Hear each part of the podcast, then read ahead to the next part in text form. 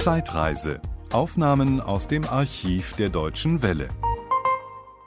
Herr Bohm, wie kam es, dass äh, zwei Regisseure etwa zur gleichen Zeit den Fall Bachmeier entdeckt haben?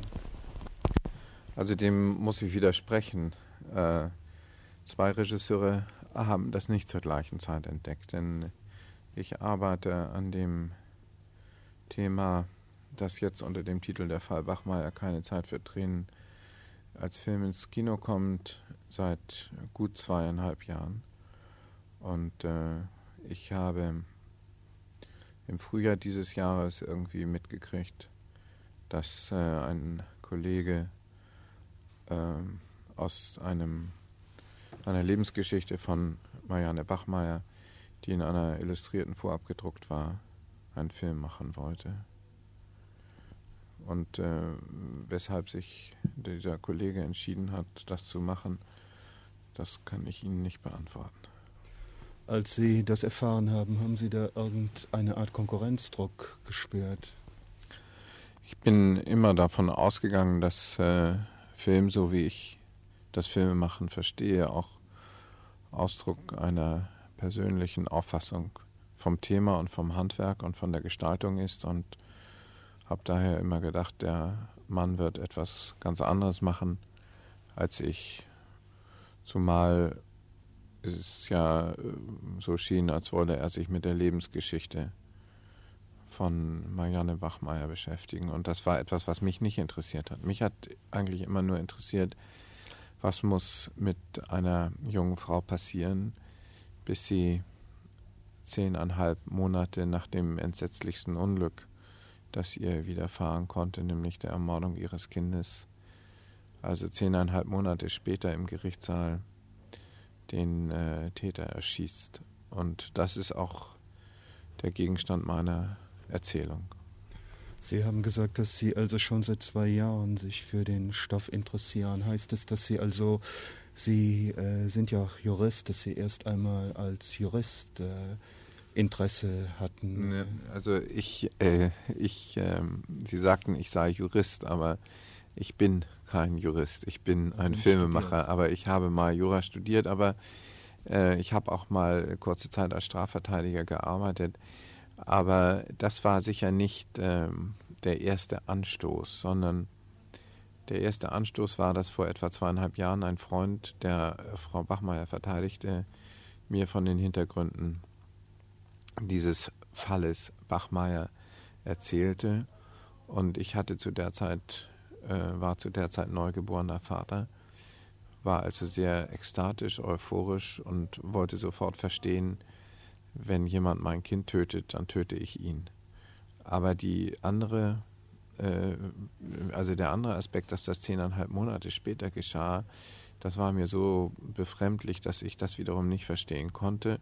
Und gleichzeitig war es so, dass ich unter allen Umständen verurteile, wenn ein Mensch einen anderen Menschen tötet. Und aus dieser Widersprüchlichkeit der, der sozusagen unterschiedlichen, auch gefühls, gefühlhaften Reaktionen ist dann meine Beschäftigung entstanden. Allerdings hat das sehr lange gedauert, bis ich den Mut hatte, so auf die einfache lineare Geschichte zu gehen, die versucht, nachzuspüren, erlebbar zu machen, in welche Gefühlsumbrüche, in, äh, in, in welche Zerrissenheit eine junge Frau geraten muss, um zu einer solchen Tat fähig zu sein. Und diese Tat ist nur zu erklären, wenn man mitdenkt, dass die Frau ohnehin mit einem sozusagen unter so einer Doppellast gestanden hat.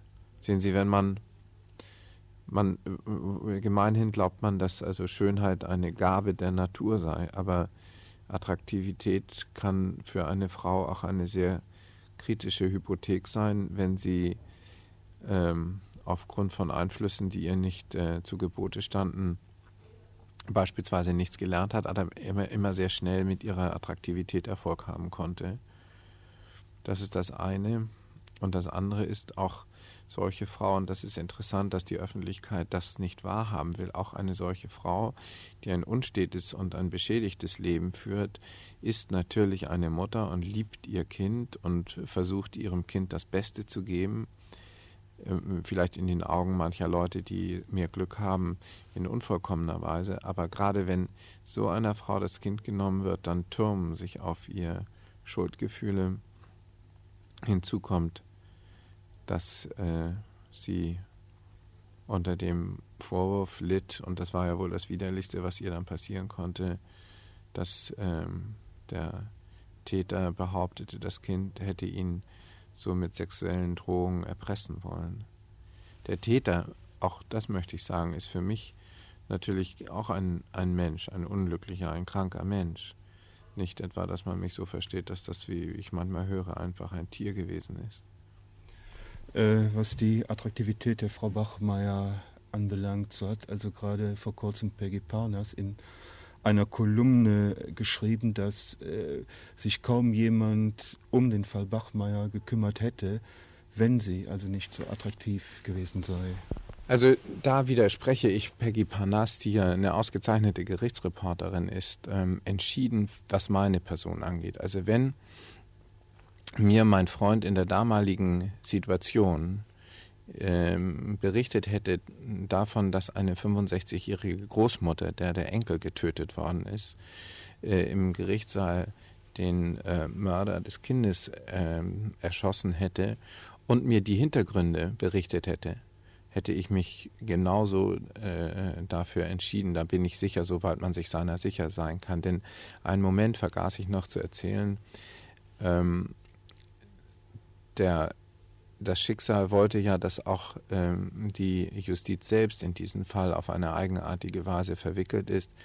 Man hatte nämlich dem Täter, dem Sexualstraftäter, erlaubt, sich kastrieren zu lassen. Man hatte ihn ohne Begleitmaßnahmen, ohne großen Schutz, äh, aber auch ohne große Überwachung in die Öffn äh, in, wieder in die Öffentlichkeit oder ins freie Leben gelassen.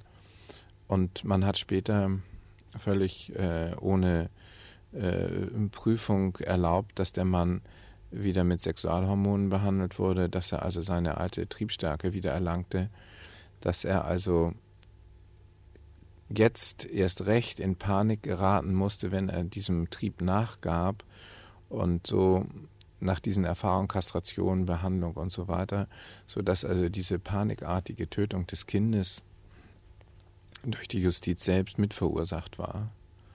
Und das ist sicher etwas, was mich auch sehr stark bewegt hat.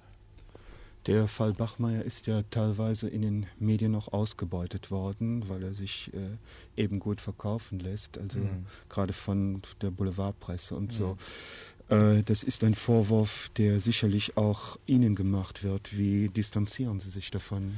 Nein, Gott sei Dank muss ich mich davon nicht äh, distanzieren bislang, äh, denn das äh, ist auch, glaube ich, eine Art von Glück, die ich gehabt habe, dass man mir bisher immer unterstellt hat, auch in der Boulevardpresse, äh, ich wollte gerade, das klingt so negativ, ehrliche Absichten zu haben. Also man hat äh, mir schon zugebilligt, dass es einen Aspekt dieses Themas gibt, nämlich die innere Entwicklungsgeschichte, dieses, dieser Tat, der äh, bisher nicht aufgearbeitet und vor allen Dingen nicht in einen, nicht so übersetzt worden ist, dass man in Form einer Geschichte das nacherleben kann. Das ist das eine. Und das zweite ist, was in dem ganzen äh, Öffentlichkeitsrummel äh, völlig außer Acht gelassen wurde, ich deutete das vorhin schon an, ist ähm, die unwiederbringliche Beziehung zwischen der Mutter und dem Kind. Also äh, Marianne Bachmeier hat mir jetzt äh, aus dem Gefängnis Hildesheim noch geschrieben, dass sie jede Nacht von ihrer Tochter träumen muss. Und diese Beziehung zwischen der Mutter und dem Kind ist ein weiteres Element, auf dem mein Film aufbaut. Also das ist die Beziehung zwischen der Mutter und dem Kind geht auch weiter, nachdem das Kind gestorben ist. Denn für die Mutter, die bei mir Marie Selbach heißt, um deutlich zu machen, dass das mein Bild, meine Interpretation dieses Tatgeschehens ist. Für die Mutter ist das Kind noch lebendig, in einer anderen Welt, vielleicht im Himmel, aber sie ist völlig außerstande zu sagen, äh, dass das Kind tot sei. Da hätte ich aber eine Frage, wenn Ihre Hauptdarstellerin im Film Maria Selbach heißt, warum heißt der Film dann Der Fall Bachmeier? Ja, weil ich mich nicht davor drücken will, darauf hinzuweisen, dass der Film durch ein sehr komplexes, also sehr vielfältiges, reales Geschehen in Gang gesetzt worden ist. Ich weiß, dass äh, der Name Bachmeier im Augenblick in der Öffentlichkeit eher ablehnende Reaktionen hervorruft, aber ich äh, glaube schon, dass ich mich dazu bekennen muss, dass äh, es ohne den Fall Bachmeier äh, diesen Film nicht gegeben hat und ich hoffe auch, dem, was so klischeehaft der Fall Bachmeier ist, ähm, unter Zeile keine Zeit für Tränen, eine, ein, eine Dimension hinzuzufügen, die spürbar macht, dass dahinter ein sehr verletzbarer, äh, außer sich geratener Mensch zu finden ist und eine, ja, und das wage ich dann doch zu sagen, und eine Mutter, äh, die bei aller Unordentlichkeit ihrer Lebensführung ihr Kind geliebt hat, so wie jede ordentliche Mutter auch, und die an diesem Verlust zusammengebrochen ist, weil ihr auch niemand helfen konnte. Woraus haben Sie eigentlich Ihr Drehbuch entwickelt? Aus der persönlichen Kontaktnahme mit Frau Bachmeier oder aus dem Sternbuch von Heiko Gebhardt? Nee, aus dem Sternbuch äh, überhaupt nicht, weil das Sternbuch ist natürlich eine ähm, schon eine durch einen Autor aufbereitete äh, Form eines Stoffes. Also ich habe die Fakten, Informationen gesammelt im Prozess. Ich habe jeden Tag im Prozess gegen äh, Frau Bachmeier gesessen und alles protokolliert, was es da zu protokollieren gab, bis zu den Bewegungen der Richter und, und so weiter. Ich habe ein, äh, gesprochen mit den äh, Menschen, die unmittelbar mit dem Geschehen zu tun hatten, habe die befragt und habe äh, dann das Glück gehabt, dass ich in einen engen Gesprächskontakt mit äh, Frau Bachmeier gekommen bin und wir, haben einfach lange geredet, spazieren gegangen, gegessen und ähm, ich hatte so die Möglichkeit, die Gefühlsstruktur dieser Frau kennenzulernen, die ich dann in den Film übersetzt habe. Aber äh, da Sie vorhin äh, sagten, also Marie Selbach ist nicht Marianne Bachmeier, sondern sie ist meine, sie ist die Trägerin meiner Interpretation, wie es dazu kommen konnte, dass eine junge Frau nach, dem, nach der Ermordung des Kindes über zehneinhalb Monate lang so außer sich gerät, dass sie schließlich ausgerechnet dort einen Menschen tötet, wo das Töten von Menschen am schärfsten geahndet wird, nämlich im Gericht. Ja, das wirft ja das Problem der Selbstjustiz auf, also die Devise eine Frau sie droht. Wie stehen Sie dazu? Also ich ähm, hoffe und durch die äh, Reaktion der Kritiker, die bislang den Film gesehen haben und auch den ersten Veröffentlichungen in der Presse, die überraschend äh, positiv waren, äh, wird mir auch bestätigt, dass ich äh, das Gegenteil von dem gemacht habe, was man gemeinhin eine Rache, äh, ein, einen Film über eine Rache nennen würde. Denn Rache ist ja nach dem ersten Schmerz so das planvolle Handeln, um einen anderen Menschen einen noch größeren Schmerz zuzufügen, als man ihn selbst erlitten hat. Ähm, ich glaube, dass ich ähm, mehr oder weniger gut, das muss der Zuschauer dann entscheiden, aber nacherlebbar gemacht habe, dass ein Verbrechen eben äh, aus einer Vielzahl kleiner Schritte entsteht und dass dahinter eben kein planerischer Wille steht, äh, sondern dass das wie eine Explosion ist.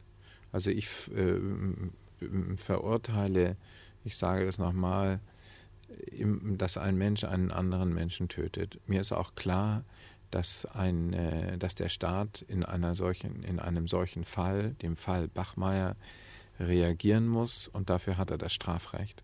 Aber mir ist auch klar, dass wenn eine Frau durch Mitverursachung des Staates ihr Kind verliert, dadurch zu einer Straftat hingerissen wird, nachdem die äh, strafrechtliche Sanktion erfolgt ist, eigentlich, ich will mal im übertragenen Sinne sagen, Anspruch auf Gnade hat. Ähm, denn Gnade in einem demokratischen Rechtsstaat ist eben nicht in die Willkür der Amtsträger gestellt, sondern Gnade soll das im menschlichen Bereich korrigieren, was im staatlich-juristischen äh, äh Bereich eben äh, zu unglaublichen Härten führen kann. Hatte Frau Bachmeier eigentlich in der Zwischenzeit die Möglichkeit, äh, ihren Film zu sehen oder Teile des Films zu ja, sehen? Äh, Frau Bachmeier hatte die Möglichkeit, Teile des Films zu sehen. Dazu ist zu sagen, dass wir bei unseren Gesprächen und all den Begegnungen, die wir gehabt haben, von vornherein klar war, dass Bohm nicht etwa jetzt ein Loblied auf Frau Bachmeier singen würde, sondern Bohm würde seinen Film machen äh, der Fall Bachmeier keine Zeit für Tränen. Das ist meine, ich wiederhole das, meine Interpretation von der inneren Entwicklung eines Verbrechens. Und äh, damit war äh, Frau Bachmeier auch einverstanden. Wir hatten Glück, irgendwie zueinander Vertrauen entwickeln zu können. Und ähm, sie hat, äh, bevor sie wieder in die, in, ins Gefängnis musste, Teile äh, des Films gesehen, mich auch bei den Dreharbeiten beobachtet und sie hat das Gefühl geäußert, dass ähm, der Film ihr sozusagen vor ihre gesamte Pers Person, also mehr als sie selbst sehen kann, ein, eine Art Spiegel vorhält, der vielleicht manches verzerrt, der sie auch, wie sie mal gesagt hat, demaskiert, aber diese Demaskierung, vor der hätte sie keine Angst, das würde ihr helfen, sich irgendwie von ihrer Vergangenheit lösen zu können. Und sie hat auch mal gesagt, der Film würde ihr helfen, endlich trauern zu können, endlich weinen zu können. Weil die Person in meinem Film einfach so äh, erstarrt zum Schluss, dass sie eben keine Zeit für Tränen hat. Sie haben Frau Bachmeier selbst eine kleine Rolle zugeschustert, die dann aber in der Endfassung wieder rausgeschnitten. Was war der Grund? Also zugeschustert, das klingt so, als ob ich Frau Bachmeier was äh, äh, Gutes, also so ein, ein, ein, ein, einen kleinen Brocken von meinem reich gedeckten Tisch zukommen lassen wollte. Nein, das war anders. Ich hatte ursprünglich vor, eine Rahmenhandlung, äh, eine Rahmenhandlung zu machen, äh, die auf die äh, Gerichtsverhandlung, auf der Gerichtsverhandlung aufbauen sollte. Und diese Rahmenhandlung ähm, da wollte ich, äh, und das hatten Marianne und ich vereinbart, dass Marianne das selbst spielt. Das hat sie auch gemacht, aber wir haben im Nachhinein dann gemerkt, dass das ein Irrtum war. Man kann nicht eine so äh, stark gefühlsmäßige Geschichte wie meine Geschichte äh, von den zwei Tagen vor dem Tod des Kindes bis zu den Schüssen auf den Mörder äh, dann gegenüberstellen den Men dem Menschen, den jeder Zuschauer zu kennen glaubt und der ja, den jeder Zuschauer ja auch mit seinen Vorurteilen irgendwie belastet. Jeder glaubt ja irgendwie zu wissen, wer Marianne Bachmeier ist. Und meine Marie Selbach ist eben eine ganz andere, eine viel intimere, eine viel stillere, eine viel sensiblere ähm, Frau als das öffentliche Klischee von der Bachmeier. Und äh, diese beiden das halb dokumentarische und das rein erzählerische haben sich nicht vertragen und da haben wir das dokumentarische weggelassen. Äh, ihr Film setzt ohnehin an manchen Stellen äh, dramatische Akzente, also beispielsweise die Befangenheit des Richters, die es ja, glaube ich, im äh, re, äh, im realen Prozess nicht gegeben hat. Bei Ihnen, zumindest laut Presseheft, ist doch der Richter auch derjenige, der die Hormonbehandlung. Äh nein, nein, das entspricht, also darauf muss ich schon verweisen. Diese Dinge entsprechen den mitgeteilten Tatsachen. Also es ist so, dass der Vorsitzende Richter im Prozess gegen Klaus Grabowski, so hieß dieser unglückliche Mensch, dieser kranke Mann, ähm, der das Kind getötet hat, der Vorsitzende Richter im Prozess gegen Klaus Grabowski war derselbe, der als Vorsitzender der Strafvollstreckungskammer zugestimmt hatte, dass Klaus Grabowski nach seiner Kastration wieder mit Sexualhormonen behandelt wurde. Das entspricht den Tatsachen. Ah ja, das ist neu. Das habe ich also dann wahrscheinlich nicht so genau gelesen in dem Sternbuch. Ich weiß auch gar nicht, ob das da so betont wird. Äh, aber wie auch immer, wie würden Sie Ihren Film äh, so einschätzen? Ist es eher ein Dokumentarfilm als ein Spielfilm? Nein, da, ich glaube, dass das also auf jeden Fall ein Spielfilm ist mit einer, äh, mit einer Handlung, äh, mit einer Erzählung, die sehr äh, auf den Strom der Gefühle aufbaut. Und das ist ein Kinofilm, den auch die Menschen in Australien oder in San Francisco verstehen werden, ohne jemals etwas von dem Fall Bachmeier gehört zu haben. Aber die Erzählung, meine Erzählung baut auf auf Fakten, die ich in der Wirklichkeit aus der Wirklichkeit genommen habe und die ich sozusagen auf ihre innere Wahrheit hin neu zusammengestellt habe. Ja, Herr Bomisch, danke für das Gespräch. Das war ein Podcast aus dem Archiv der Deutschen Welle. Schön, dass Ihnen das Angebot gefallen hat. Empfehlen Sie uns doch bitte weiter. Deutsche Welle. Mehr unter dw.de.